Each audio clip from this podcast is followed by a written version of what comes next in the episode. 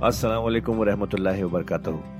ख्वातीनो हज़रात, आपका कुरान की तफसीर में खैर मकदम है। अल्लाह ताला ने हमारे नबी पाक सल्लल्लाहु अलैहि वसल्लम के ज़रिए एक ऐसी नेमत, एक ऐसी गाइड अता की है, जो हमारी ज़िंदगी को अल्लाह की राह पर चलाने के लिए काफ़ी है। और वो गाइड है कुरान मजीद। हम सब ये तो जानते ही हैं कि कुरान पढ़ना कितना सवाब का काम है, कितनी नेकियाँ मिलती हैं, और हो भी क्यों ना अल्लाह के अपने अल्फाज जो है पर क्या हमने कभी ये रुक कर सोचा कि कुरान को समझ कर पढ़ने की भी ज़रूरत है? इसलिए हब हब आपके लिए लेकर आया है एक ऐसा पॉडकास्ट जो कुरान की तफसीर समझाने में मदद करेगा। इस पॉडकास्ट का नाम है तफसीर कुरान विद डॉक्टर इसरार अहमद। तो आइए हम सब मिलकर डॉक्टर इसरार के ज़रिए की गई इस कुरान की तफसीर को सुने और अल्लाह की राह पर चलने का वादा करें।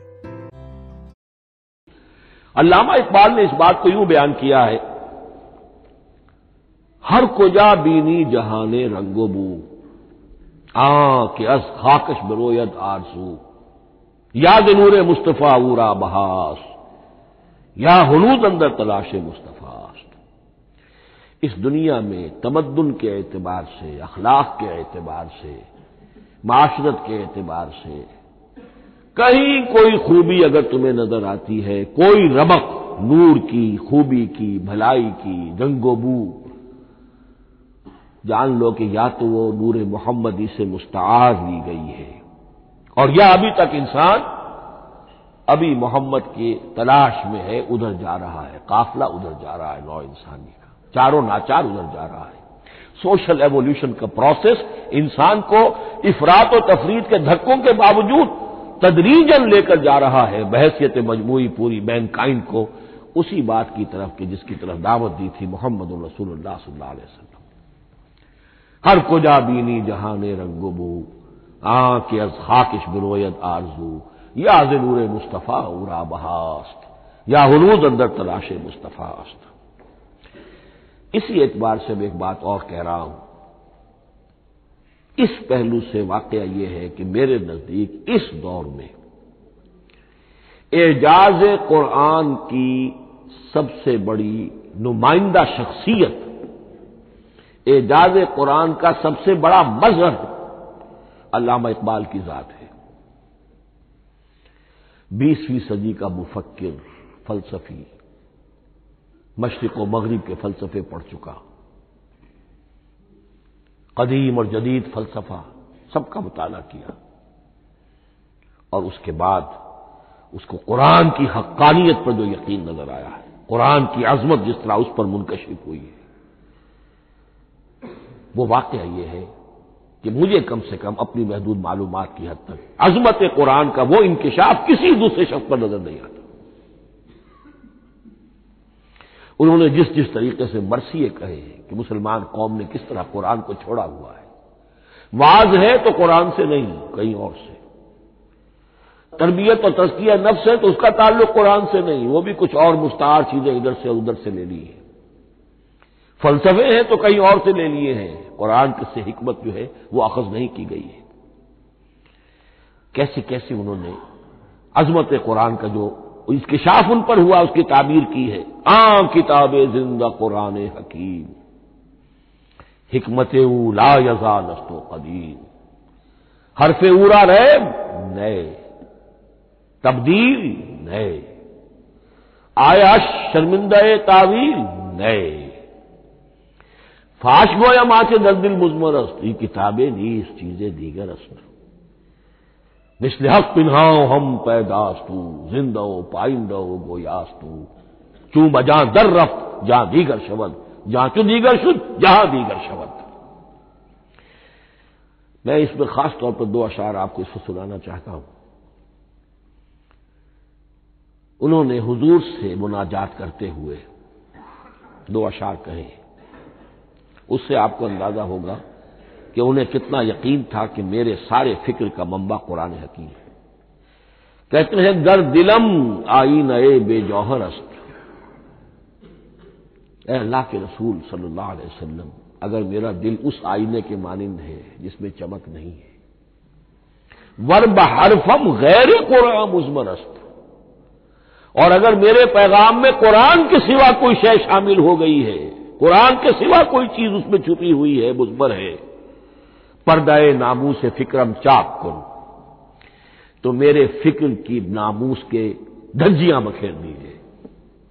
पर्दाए नामूस फिक्रम चाक कुन ई खयामा राज खारम पाक कुन इस शाहराह को इस कांटे से पाक कर दीजिए। कांटा मेरा, मैं कांटे के मानी दो फिर उठाकर फेंक दीजिए। रोज महशर, खार और रुसवा कुल मरा बेनसीब बोसाए पाकुल मरा कयामत के दिन मुझे जरीर खार कीजिएगा और अपने कदमों, अपने पाए मुबारक का बोसा लेने से महरूम कर दीजिएगा। ये इतनी बड़ी बददुआ जो इकबाल अपने आप को दे रहा है। तो किस कदर यकीन उसे हासिल है कि उसने कुरान की तर्जुमानी की है? अब आइए, बहुत छोटे छोटे दो और मजमून हैं। कुरान हबलुल्लाह है, इसके क्या मानी है? हबल रस्सी को कहते हैं, अल्लाह की रस्सी हबलुम मिम्बसद सूर लहब में यह लफ लफ्ज आया है। इमाम रागिब ने इसकी ताबीर की है उस तोईरा वसल व कुल्ल मा ये तवसल बिही इला या तो ताल्लुक को हबल से इस्तारा दिया जाता है, इस्तारे के तौर पर हबल का लफ्ज किसी ताल्लुक के लिए इस्तेमाल होता है। या किसी शय तक पहुँचने का ज़रिया वो हबल है। अब यह हमें लफ्ज मिलता है हज़रत अली रज़ी अल्लाह तु की रिवायत में। हवा हबलमतीन तिरमजी में ये अल्फाज मौजूद हैं, हज़रत अली से मनकूल है रज़ी अल्लाह तन यही है अल्लाह की मज़बूत रस्सी। क्योंकि कुरान मजीद में आता है वहाँ तस्मु में हबल्ला जमी है तो हबल्ला कौन सी है? फिर यह हज़रत अब्दुल्ला इबन उमर से भी है। ये रिवायत मौजूद है नजीम हो वह हबल्लामतीन ये कुरान ही अल्लाह की मज़बूत रस्सी है। अल्लाह से अब इसके दो पहलू हैं। एक तो यह कि ये अल्लाह से जोड़ वाली है। तकर्रुब अल्लाह का ज़रिया है। वसूल शय, किसी तो पहुँचाने वाली शय। उसका सहल तरीन अल्लाह के तकर्रुब का सहल तरीन ज़रिया मौसर तरीन ज़रिया कुरान हकीम है। चनाच तिरमिजी में हज़रत अब्दुल्ला इबन मसूद का यह कौल मौजूद है। अल कुरान हबल्लाह ममदूद बिन समार्द कुरान तो अल्लाह की वो रस्सी है जो तनी हुई है आसमान से ज़मीन की तरफ़। ये तिरमिजी में तो असल में असर है, हज़रत अब्दुल्ला इबन मसूद का कौल है। लेकिन यह कि जैद इबन अरकम से ये अल्फाज जो है, मरफूअन के, ये हजूर के अल्फाज हैं, ये भी मनकूल है। ये हजूर ने फरमाया कि अल कुरान हबल्ला ममदूद बिन समा और एक बड़ी प्यारी रिवायत है तबरानी की मौजम कबीर में कि एक मरतबा हुजूर अपने हुजरे से बरामद हुए। मस्जिद नबी के गोशे में देखा कुछ सहाबा बैठे हुए, कुरान समझ रहे हैं, समझा रहे हैं, पढ़ रहे हैं। मुजाकरा है कुरान। आपके चेहरे पर बड़े बशाशत के आसार लाए हुए, खुशी के आसार। आप चलकर तशरीफ़ लाए। पहले एक सवाल किया अलस्तुम तशदून अल्लाह वानी रसूल है बहादुर कुरान जा मिन क्या आप लोग इसके गवाह नहीं हैं? कि अल्लाह के सिवा कोई मबूद नहीं? और मैं अल्लाह का रसूल हूँ। और ये कुरान खास अल्लाह के पास से आया है। साहबा का जवाब क्या हो सकता था? बला या रसूल अल्लाह क्यों नहीं? अल्लाह के रसूल हम गवाह हैं। अल्लाह के सिवा कोई मबूद नहीं, आप अल्लाह के रसूल हैं। और कुरान खास अल्लाह के पास से आया। अब आपने फरमाया फस्तब शुरू खुशियाँ मनाओ। फ़ैन कुरान तरफ़ हूँ बेदी कुम व तरफ़ हूँ बेदिल्ला इसलिए कि ये कुरान वो शय है कि इसका एक सिरा तुम्हारे हाथ में है, एक सिरा अल्लाह के हाथ में तो वसूल इल्लाह का मुसर तरीन तरीका, तकर्रब इल्लाह का मुसर तरीन तरीका, सहल तरीन तरीका, शोर शॉर्ट तरीका, वो कुरान मजीद है। इस एतबार से भी कि है ही अल्लाह की सिफत, ये हम बहस कर चुके हैं पहले। अल्लाह का कलाम है, कलाम सिफत होती है। और सिफत लाइन वाला गैर, ये कुरान अल्लाह का गैर नहीं है। हम समझ नहीं सकते। लेकिन यह कि हर सिफत जो है, वो तो दर हकीकत, ना आयन है, ना गैर है। दूसरी तरफ़ यही कुरान जो है, हबलुल्लाह इस मानी में बनता है कि मुसलमानों को बाहर जोड़ने वाली शे वहाँ बेहबल्लाह ज़मीन वला तफर रखू हबल्लाह को मजबूती के साथ थाम लो सब के सब जमा होकर। ये तुम्हें तफरके से बचाने वाली शय उसकी वजह क्या है? ज़ाहिर बात है कि इंसानों जो है, उनके अंदर इतिहाद पैदा होगा इतिहाद फिक्री के नतीजे में। फ़िक्र एक हो, नजरियात एक हो, वैल्यूज़ एक हो, मकासद एक हो, तभी तो इंसान मुतहद होंगे। ये भेड़ों का गल्ला तो नहीं है कि चरवाहे की एक लाठी काफ़ी है उनको जमा रखने के लिए। वो भेड़ों का गल्ला है। इंसानों को जमा करने के लिए कोई ऐसी शय जो तुम्हें एक फ़िक्र से, एक नज़रिए से, एक मकसद से, एक नस्मुल ऐन से मुतसिफ कर दे, वो तुम्हें जोड़ देगी।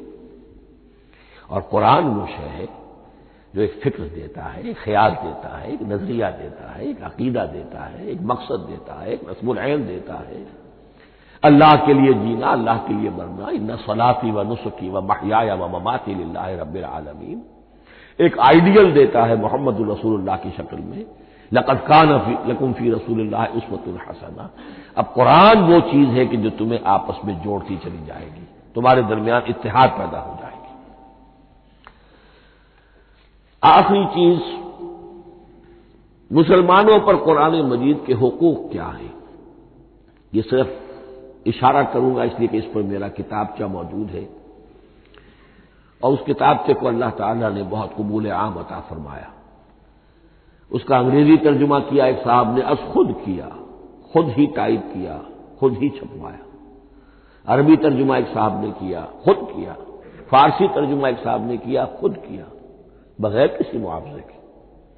मलेशिया में वो छप चुका है, लाखों की तादाद में आम हो चुका है। फिर मैंने एक मौके पर 1970 में, रमज़ान मुबारक के दौरान आखिरी अशरे में मौलाना बिन नौरी रहमत तशरीफ़ लाए हुए थे मदीना मुनवरा और मैंने भी वो पूरा रमज़ान मुबारक उस साल वहीं किया था। मैंने उनको दिया था कि आप देखिए, इसमें कोई गलती हो तो मुझे बता दीजिए, मैं इसे बड़े पैमाने पर शाये करना चाहता हूँ। उन्होंने हालत एतकाफ में मस्जिद नबी में पढ़ा है, सिर्फ़ एक जगह, एक जुमले में उन्होंने इसलाह तजवीज की वो मैंने कर दी। इस एतबार से अब यह किताबचा जो है मुसद्दका है, मौलाना मोहम्मद यूसुफ बिन नौरी रहमत इसमें अल्लाह ताला ने जो बात मुझसे कहलवा दी थी, तकरीबन तीस साल पहले की बात है। हर मुसलमान पर कुरान मजीद के पाँच हुकूक, हसब इस्तेदाद व तौफीक आयद होते हैं। पहले यह कि उस पर ईमान हो, जैसा कि ईमान का हक है, सिर्फ़ जबानी ईमान नहीं दिल से यकीन कि अल्लाह का कलाम है। और इसका नतीजा क्या होगा? फिर अजमत उसकी पैदा होगी। ईमान व ताजीम, ये पहला हक है। तिलावत व तरतील, उसको पढ़े जैसे कि पढ़ने का हक है। फिर समझे जैसे कि समझने का हक है। तजक्र व तदब्बर, फिर अमल करे। इनफरादी तौर पर भी इज्तमाही तौर पर भी। इनफरादी तौर पर जो आपकी ज़िंदगी के मामला हैं, वो आप कुरान के मुताबिक तय करें। कौमी सतह पर हुकूमत और रियासत और कानून और सियासत, उसके सारे तकाजे कुरान के मुताबिक पूरे हो। और आखिरी ये कि इस कुरान को पहुंचाएँ और आम करें, जिसके लिए वजूर ने इस हद तक उसमें अमूमियत कर दी है कि बल्लगु अन्नी वलाओ आयतन, पहुंचाओ मेरी जानब से खा, एक ही आयत पहुंचाओ। मेरा कोई उम्मती इस सादत से बिल्कुल महरूम न रह जाए। अव्वल तो खैर हुकुम तालमर कुरान वालमा तुम में से बेहतरीन लोग वो हैं जो इसी के लिए अपने आप को वक्फ कर दें। कुरान पढ़ें और पढ़ाएँ, सीखें और सिखाएँ, समझें और समझाएँ। इसलिए कि समझने और समझाने, सीखने और सिखाने, पढ़ने और पढ़ाने का भी कोई एक लेवल तो नहीं है। एक आम लोगों की सतह है, एक उनसे ऊपर की सतह है, एक इंटेलेक्चुअल्स की सतह है, एक जीनियस लोगों की सतह है। इन तमाम सतहों पर कुरान को समझाने के लिए, पहुँचाने के लिए खुद भी तो ऊपर उठना पड़ेगा, खुद उसे सीखना पड़ेगा, खुद उसकी गहराई में गौतादानी करनी पड़ेगी और ये एक लाइफ लॉन्ग प्रोसेस है। ये कोई पार्ट टाइम जॉब नहीं है। ये कोई सिर्फ़ पेस्ट टाइम नहीं है। ये कोई हॉबी नहीं है। हमा वक्त, हमा तन, खैरकुम मन कुरान वल्लमा अब आखिरी बात बता रहा हूँ, और वो ये है कि कुरान मजीद वही बिल लफ्स है, सिर्फ़ वही बिल माना नहीं है। ये बहस असल में, क्योंकि हमारे पढ़े लिखे तबके में कुछ ज़्यादा हो जाती है, खासतौर पर जो मिशन स्कूलों वगैरह में पढ़े हो, और ईसाइयत और उसके अकायद और उसके फलसफे की कोई थोड़ी बहुत उनको कोई छूत लग गई हो। ईसाइयों के यहाँ यह अकीदा है, इजमाई अकीदा है कि वही बिलमाना होती है। यानी वही का एक मफहूम है जो नबी पर उतार दिया जाता है, फिर नबी अपने अल्फाज में उसे अदा करता है। लफ्ज अल्लाह के नहीं होते, लफ्ज नबी के होते हैं। मफहूम अल्लाह का होता है। उनके लिए मजबूरी यह हो चुकी है, जिसकी वजह से उन्हें यह अकीदा अपनाना पड़ा। कि कोई एक इंजील है ही नहीं। 104 इंजीलों में से वो उन्होंने चार सिलेक्ट की थी, कैनोनिकल गॉस्पल्स। बाकी जो है, वो अब वो उनको मुस्तरद नहीं मानते अपोक्रिफल कहते और मैंने एक मरतबा एक पादरी साहब से, मिस्टर वाइट होते थे मटगुमरी में, मैंने उनसे पूछा which one of them is Bible ये बत्ती और ये ल्यूक और मार्क्स जॉन, इनमें से कौन सी बाइबल कौन सी है? तो उसने जवाब दिया none of them is Bible. Bible is in them. इनमें से कोई एक भी मुशखस तौर पर मुन तौर पर बाइबल नहीं है। बाइबल इनमें है बहसीत मजमू लिहाजा उनके लिए यह अकीदा जो है, वो लाजिम सा हो गया। हमारे यहाँ भी बाज फिलासफा ने इस किस्म की बातें की है कि जिनसे यह धोखा लगता है। लेकिन मैं खास तौर पर चूँकि अल्लामा इकबाल का तस्करा मैंने आज किया है, इसी हवाले से मैं उनका एक वाक़ बयान करना चाहता हूँ। एफसी कॉलेज लाहौर के प्रिंसिपल थे डॉक्टर यूइंग एक दावत थी, उसमें अल्लामा भी थे, वो भी थे। तो डॉक्टर यूइंग ने कहा, वो बड़ा फलसफी था कि डॉक्टर इकबाल, हमने सुना है कि आप भी वही बिल लफ्स के कायल आप जैसा पढ़ा लिखा शख्स, आलिम, दाना अल्लामा इकबाल ने फरमाया, जी हाँ, और मुझे तो उसका जाती तजर्बा है। मुझ पर तो जो शेर नाजिल होते हैं, वो अल्फाज में ढले हुए होते हैं, मैं उनमें तब्दीली करना चाहूँ तो नहीं कर सकता। तो अगरचे इस सवाल, इस जवाब को हम कहेंगे कि ये अल अजवबतुल मुस्किता मुस्कित चुप कर देने वाला जवाब था कि जो अल्लामा इकबाल ने दिया। लेकिन जहन में रखिए ये कि जो वही बिल लफ्स है वो खत्म हो चुकी मोहम्मद रसूलुल्लाह सल्लल्लाहु अलैहि पर। वही ये रिसालत, वही बिल लफ्स है, वो खत्म हो चुकी अलबत्ता इल्हाम, कश्फ, रुया, इल्का, ये वही बिल माना है। ये कोई एक शय है जो दिल में डाल दी जाती है। इन, इसके दरवाजे आज भी खुले हुए हैं। और ये जान लीजिए कुरान मजीद की हक्कानियत का जो असल सबूत है वो ये है कि आप उसे अपने बातिन के अंदर महसूस करें। ये जो बातनी तजर्बा अल्लामा इकबाल ने कहा है कि इंसान अपने बातिन में महसूस करे कि हाँ, ये बात है, ठीक है। इसके लिए कि अल्लामा इबन कईम रहमत का कौल ऐसा है, बड़ा प्यारा कौल है। कुरान के कुछ पढ़ने वाले ऐसे हैं, जब कुरान को पढ़ते हैं तो यूँ महसूस करते हैं कि हम मुसहफ से नहीं पढ़ रहे, लौहे कल्ब से पढ़ रहे हैं। हमारे दिल पर लिखा हुआ कुरान मौजूद है। यानी हमारी फितरत हमारे अंदर की कोई हकीकत है जो सर्टिफाई कर रही है तोसीब कर रही है अटेस्ट कर रही है हाँ ये ठीक है। अब उसकी वजह क्या है? हमारी रूह और इस कुरान का मम्बा वो एक ही है, वो जात बारी ताला है।